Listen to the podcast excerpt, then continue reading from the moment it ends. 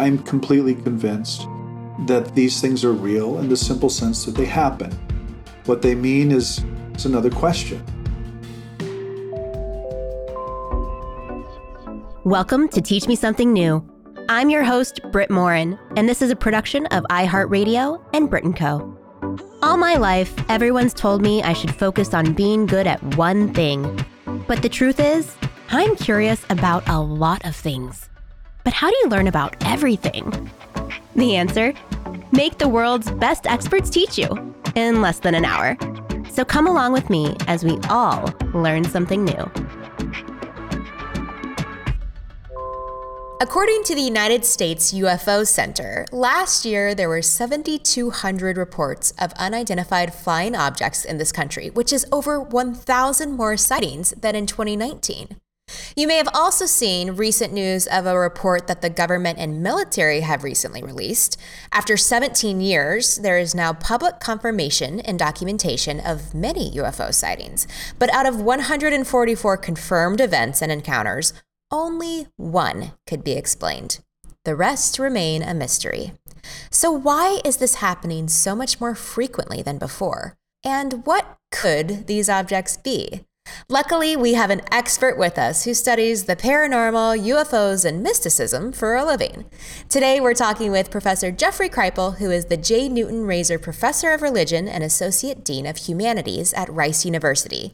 He's also one of our nation's foremost experts in UFOs and the paranormal, who has spent decades studying the topic.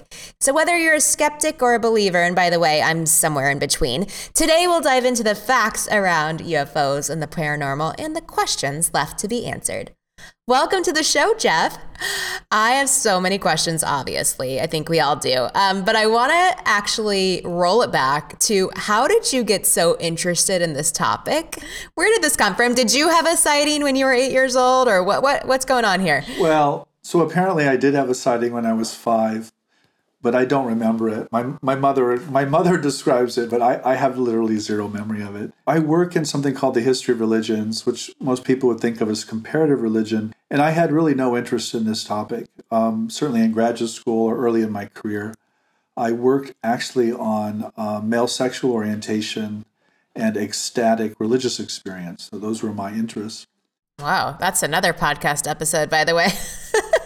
yeah, I have a lot to say there, as you might imagine. Yeah. Um, but um, somewhere around 04, 05, I was actually finishing up a big history of the Esalen Institute in Big Sur, California. And I was just talking to everyone. I was just being being a person, and I was listening to stories I knew could not have happened, um, but that I knew happened uh, because I trusted these people. I knew these people and I I knew that what they were telling me was the best approximation of what actually happened. And I was just I was kind of stunned by it. And I was stunned by it because I had been trained as a scholar to basically ignore all of these anomalous or miraculous or or paranormal experiences. I, we tend to treat them in my world as representations or as power grabs or as legends as fictions but we don't take them as something that might actually happen. And I was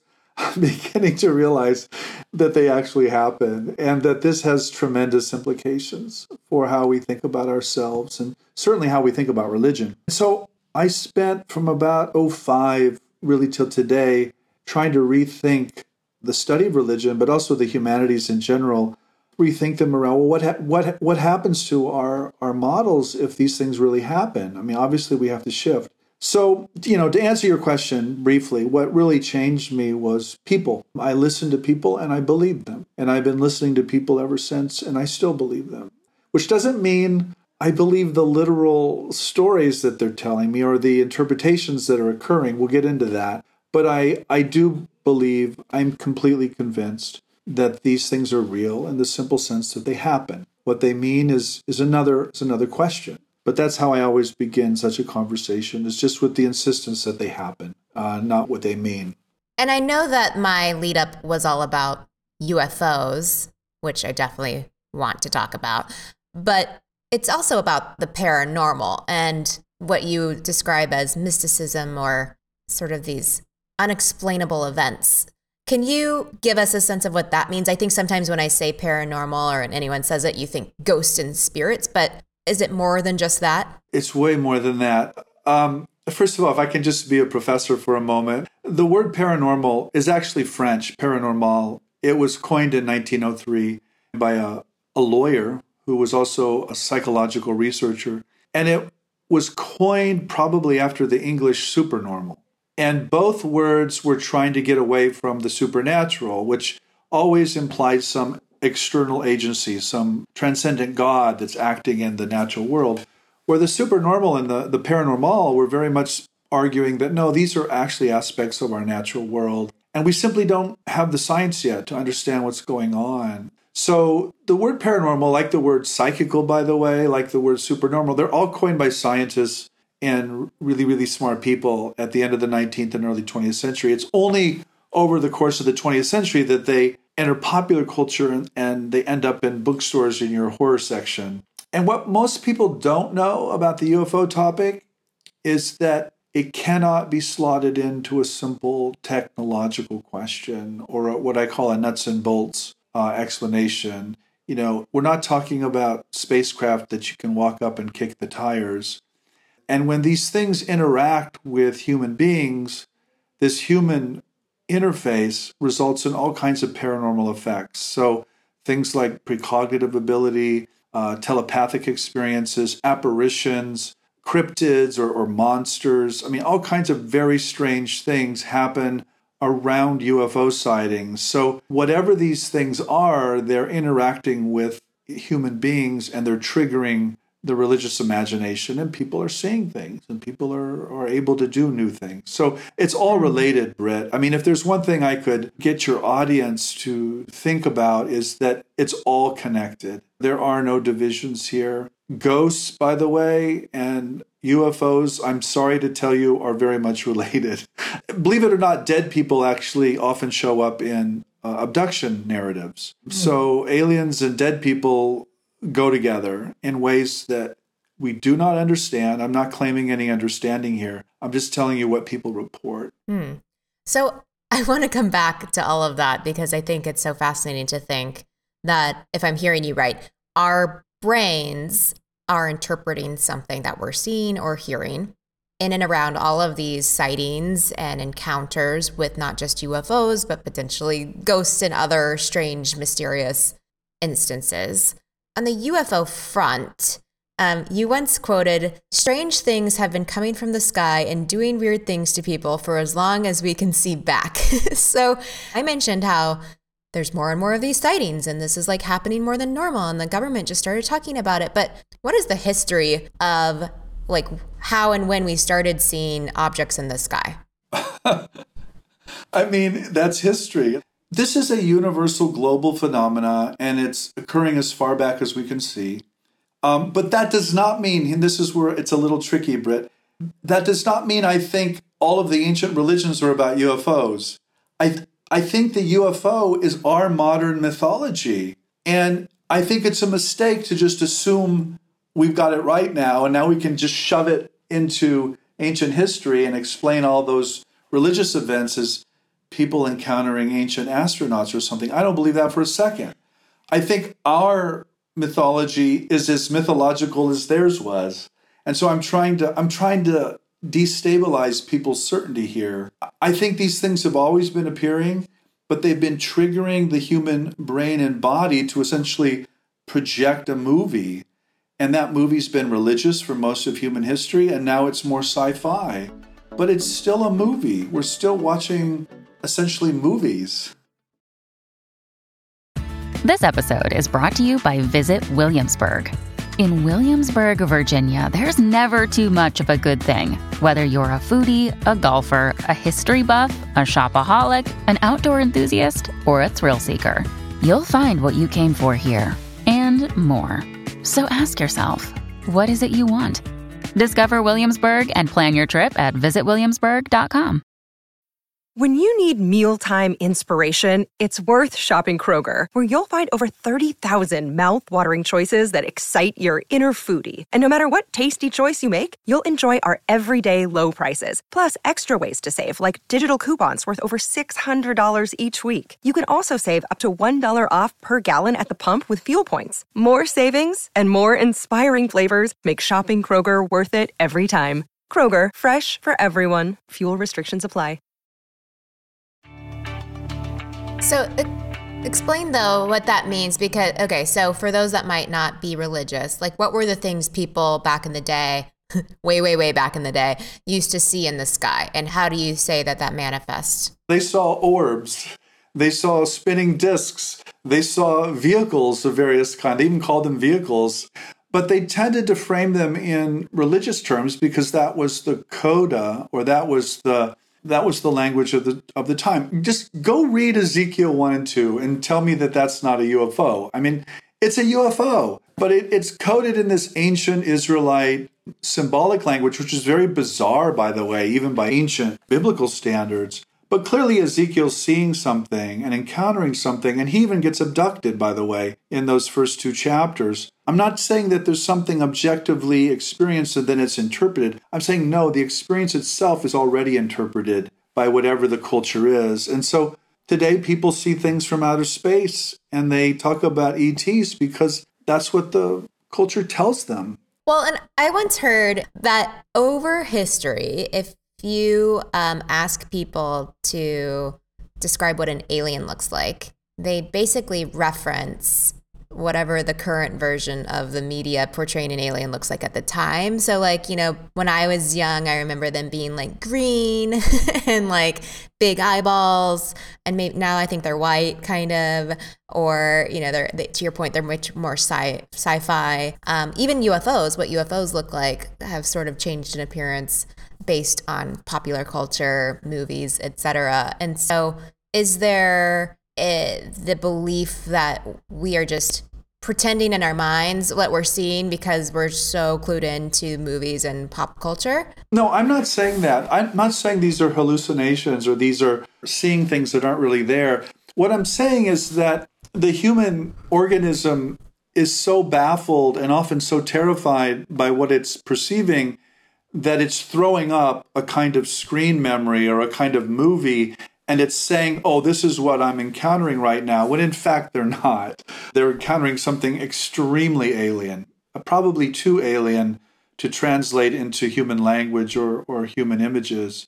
But we, you know, people do their best. And so, for example, in a lot of abduction stories, the person actually sees a raccoon or sees a deer, something with big eyes. It can't process the the alien presence so it translates it immediately into something it can process and perhaps isn't so scary and it's not clear to me by the way that these things are scary you know fear is a human response we're the ones who are terrified it's not at all clear that the entity is a threat mm-hmm. frankly mm-hmm. i'm just trying to get us to own our own constructions and our own interpretations, which are largely unconscious. I talk to people from a broad spectrum of cultures and religions and experiences. They're all seeing different things, um, but they're all having really similar experiences. So, how do you explain those differences and how do you explain those similarities? Well, you basically have to develop some kind of model like I'm trying to explain to you right now. Mm-hmm. And you have to tell people, you know, what you're experiencing isn't what's there that is what you're seeing. That is what you're experiencing. I get that. Wow, that's a deep that's a deep statement. Do you have any specific stories that you've found really enlightening in all of your research? Yeah, when I was younger and naive, um, I thought, you know, someone somewhere had the answer, and I just had to read enough books or talk to enough people, and I would somehow find the answer to human existence. That it's out there and, and I just have to find it. I don't I don't believe that anymore. I, I don't think anybody has the answer. And when I talk to experiencers, so people say who have had an out of body experience, had a near death experience, seen a UFO, been on board a craft, the story always gets weirder. It never makes more sense. And the more that person trusts you or trusts me in this situation, the more the story gets stranger. So the first the first version of the story I always hear, I'm I'm thinking to myself, yeah, that's not the full story. That it's mm. it's weirder than this. And sure enough, you know, once they trust me and they say, well, you know, there was also this, and I'm I'm like, okay, and, and then there was this, and it never makes rational sense. And so that's the first thing I want to say is if you're looking for some kind of rational explanation, don't don't talk to experiencers because you're not mm. going to get one. Um, the other story I always tell, which I think is so instructive, uh, actually happened at Esalen. We had Whitley Strieber in the room. Whitley is a, a science fiction writer who wrote a nonfiction book called Communion in 1987 about his own abduction experience, and then had a series of other abductions. And I know Whitley extremely well. And we were pushing Whitley in the room, and we were like, doesn't your abduction experience in 87 it doesn't it just rely on the bad science fiction movies you saw as a kid in the 50s and 60s and your earlier horror writing? And Whitley's answer was was so good. Uh, and I think spot on. He basically said, "Of course what I was seeing was influenced by the science fiction movies I saw as a kid in the 50s and 60s. Of course. But something was there and it was my mind was translating it into these images. He said, So, what we need to do now is make better science fiction movies. And I thought that was so brilliant because there's no outside to it, right? It's not like you can get outside the experience and say, there's a, there's an objective event there and this is what it really is. It's like, no, we're inside the story that we're telling. And our job here isn't to step outside the story, it's to tell a better story so that people can have better experiences in the future. And yes, there's something really happening here, but it's always going to get translated into the stories and rituals and religions that we we already uh, inhabit or, or are, or the secular stories. And the secular stories are just as mythological as the as the religious stories. I mean, they're just they they require belief essentially. So I don't think we can get out of these stories, but I think we can change them. And I and I think we we are changing them very gradually actually. What do you mean by change them? So, if you look at virtually every UFO movie of the last 40 or 50 years, they're all defined by what I call a Cold War mythology. There is an external alien, and it is invading our airspace or our nation state or our holy nation or whatever it is. There's always an outsider, there's always an alien, and it's a threat to us. So you have this us versus them kind of story. And so you get all these stories with, you know, men punching out aliens and airplanes shooting and blowing up stuff. And it's very, it's very military. It's very Cold Warish. We need to understand this presence and we need to learn how to use our psychical or paranormal gifts that are being activated by this this this alien presence. That's a different mm-hmm. story. That's a totally different story.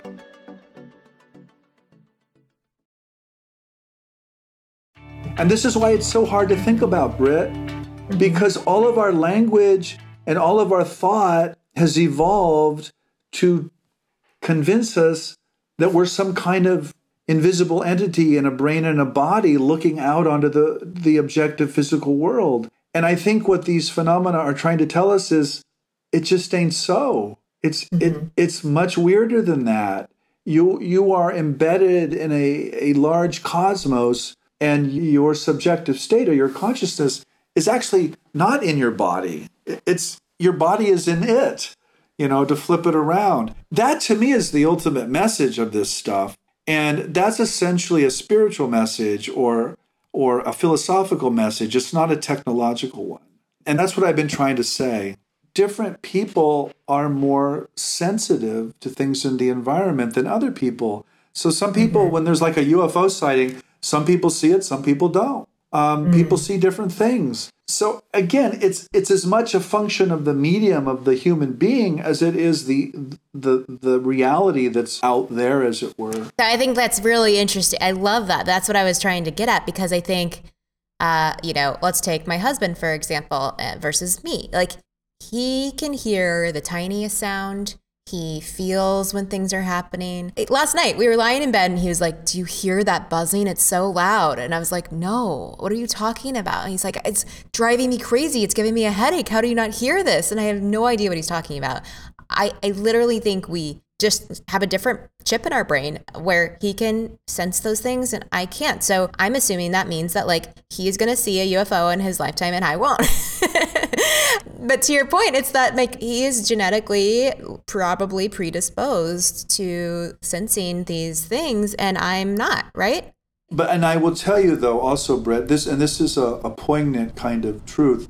The role of trauma in paranormal phenomena is huge and people who have been traumatized in various ways are often much more sensitive and open to paranormal events than people who have not been traumatized. By any sort of trauma in their lifetime or the trauma of the event itself? Well, so for example, take near death experiences.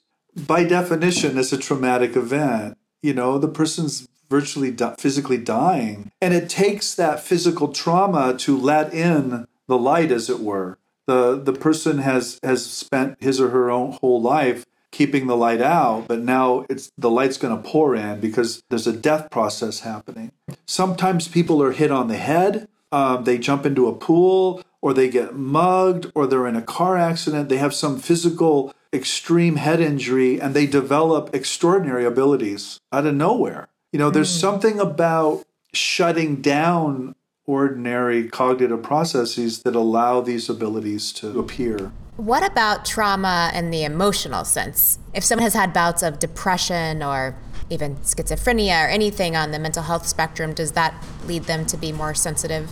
I, I personally think so. Unfortunately, what happens is that a lot of people will, if someone, say, in a mental hospital or someone who's schizophrenic starts to read one's mind or starts to report paranormal experiences, they'll say, oh, it's part of the mental illness. The paranormal is simply a symptom of some kind of mental illness. And I'm like, whoa, hold off. It might be that the paranormal phenomena is an expression of the mental breakdown for sure, but that doesn't mean it itself is part of the illness. It's the same with psychedelics, by the way.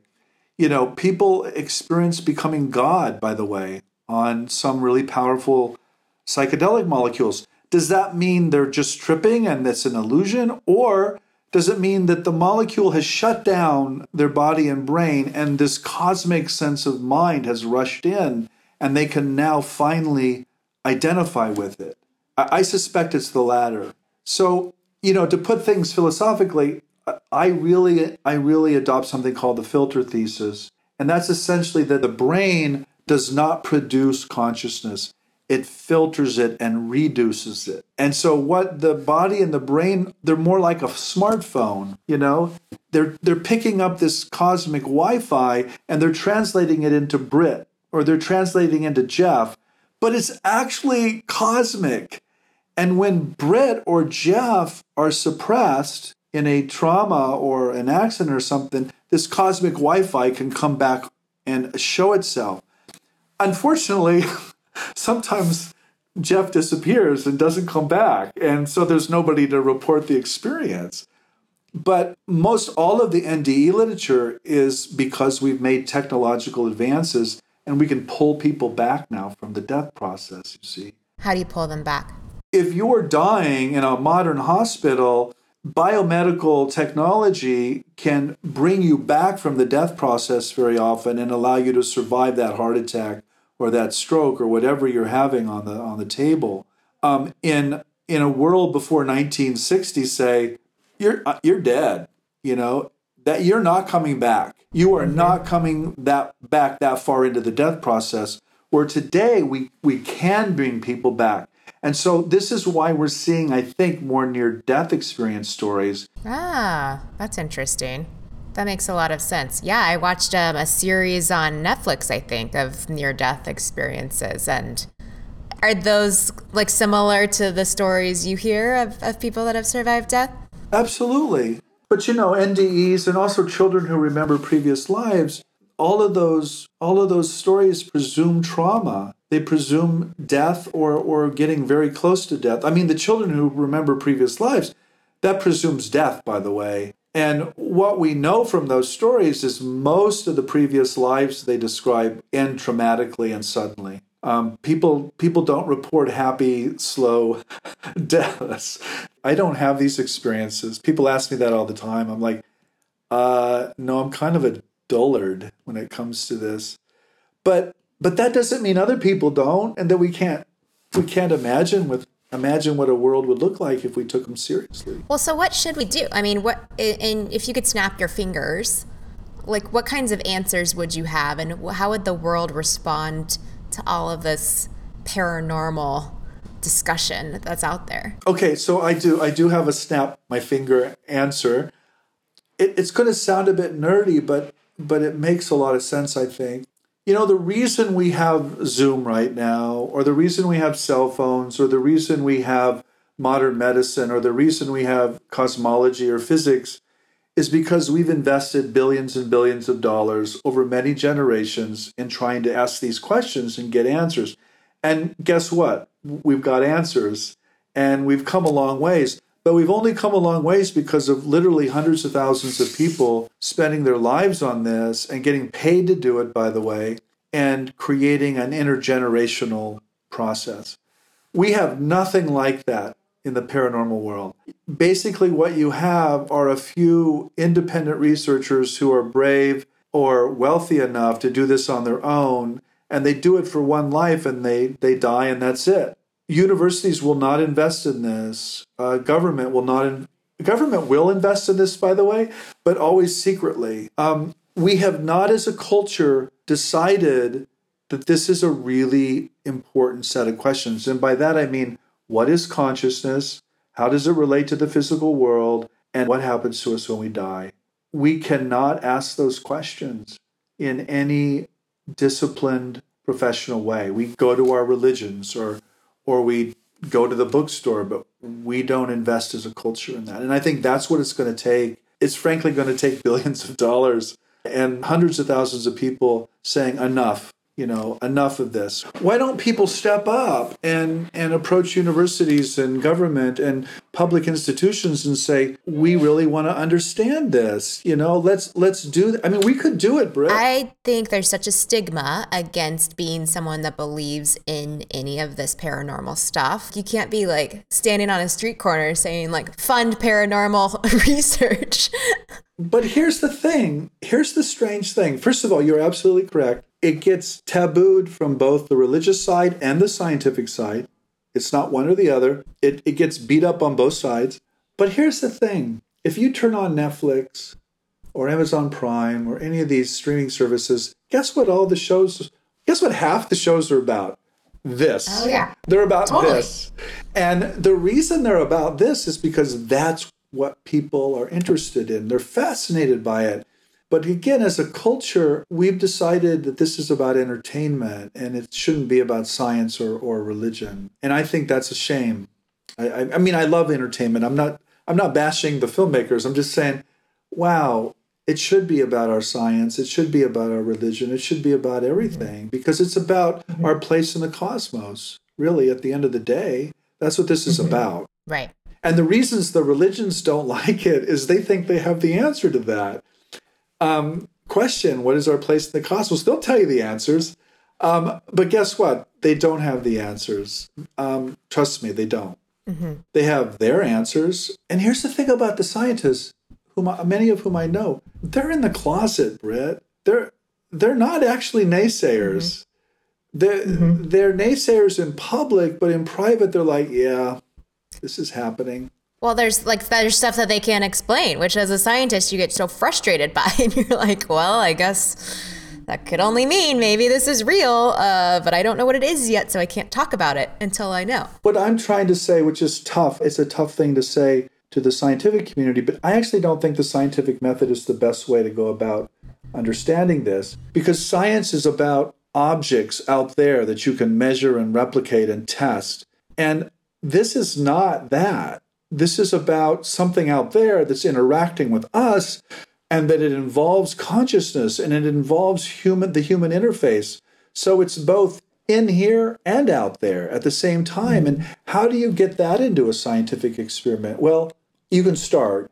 Granted, you can go you can go a long ways, but at the end of the day, I think it's going to take something more than science to really crack this.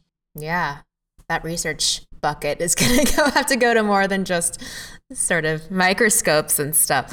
Jeff, I want to end this with a quick lightning round. What was the most miraculous experience you've ever heard about? Probably Skinwalker Ranch. And what is that for anyone who doesn't know? There's an area in Utah that has been haunted for centuries, but was studied in the 1990s and early millennium by Robert Bigelow and a group of scientists, and all of whom basically got the crap haunted out of them by you name it, by UFOs and immense manta rays and hairy creatures and portals in space and time. I mean, it was, you know, it's been called a kind of Disneyland of the paranormal, and I think it is. But what's so interesting is they, they didn't get any scientific evidence to speak of because the the thing, whatever these things were, completely avoided their sensors uh, or o- almost completely avoided. They did get a little evidence. Whoa. Okay, that's a good one. That was in the the show I watched, I think, on HBO uh, about UFOs. Anyway, all right. Next question: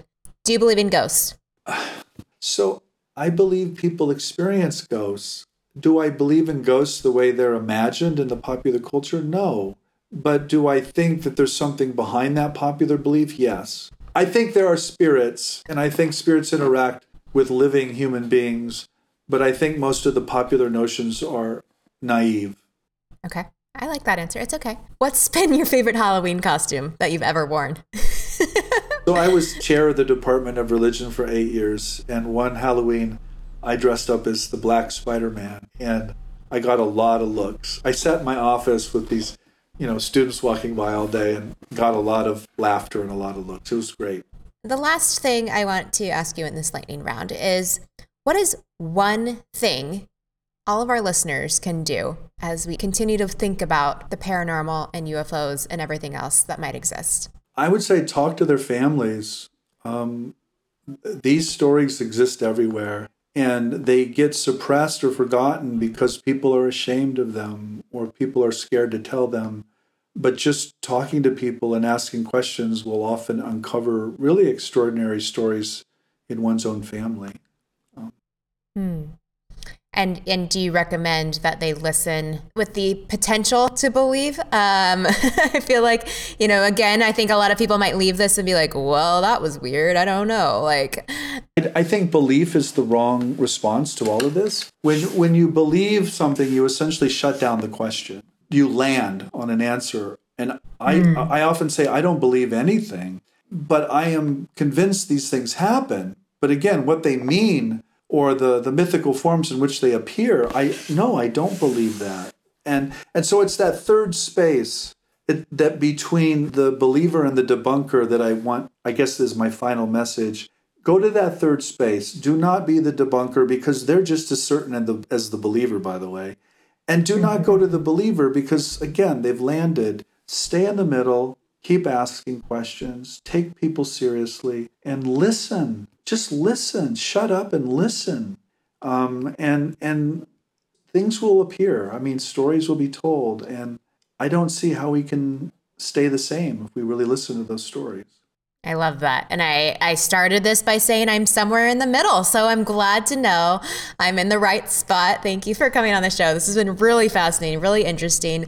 Where can everyone find more about you? You can just, I, you know, it's terrible to say, but you can just go to Amazon uh, the books are all there. But I do have my own website. It's jeffreyjkripal.com. But the, I don't sell anything, Brit. It's just it's a it's a nerdy website about all my books and what I actually think. But if you really want to know, that's that's where you go.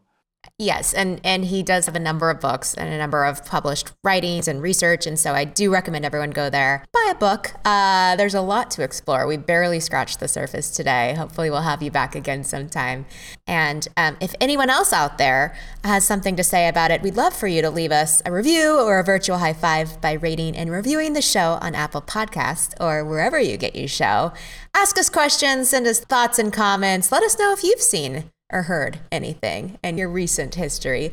Um, other than that, have a great Halloween season for those of you celebrating it, and we will see you next time. Bye, guys. Thanks for listening to Teach Me Something New, a production of iHeartRadio and Brit & Co. I'm your host, Brit Morin. Find more information about each episode at brit.co slash listen. You can also find me on social media. I'm at Brit, or follow us at Brit and Co. Teach Me Something New is executive produced by Ali Ives and Ali Perry, with additional production and sound design by Mark Lemmerjazy and Aaron Peterson.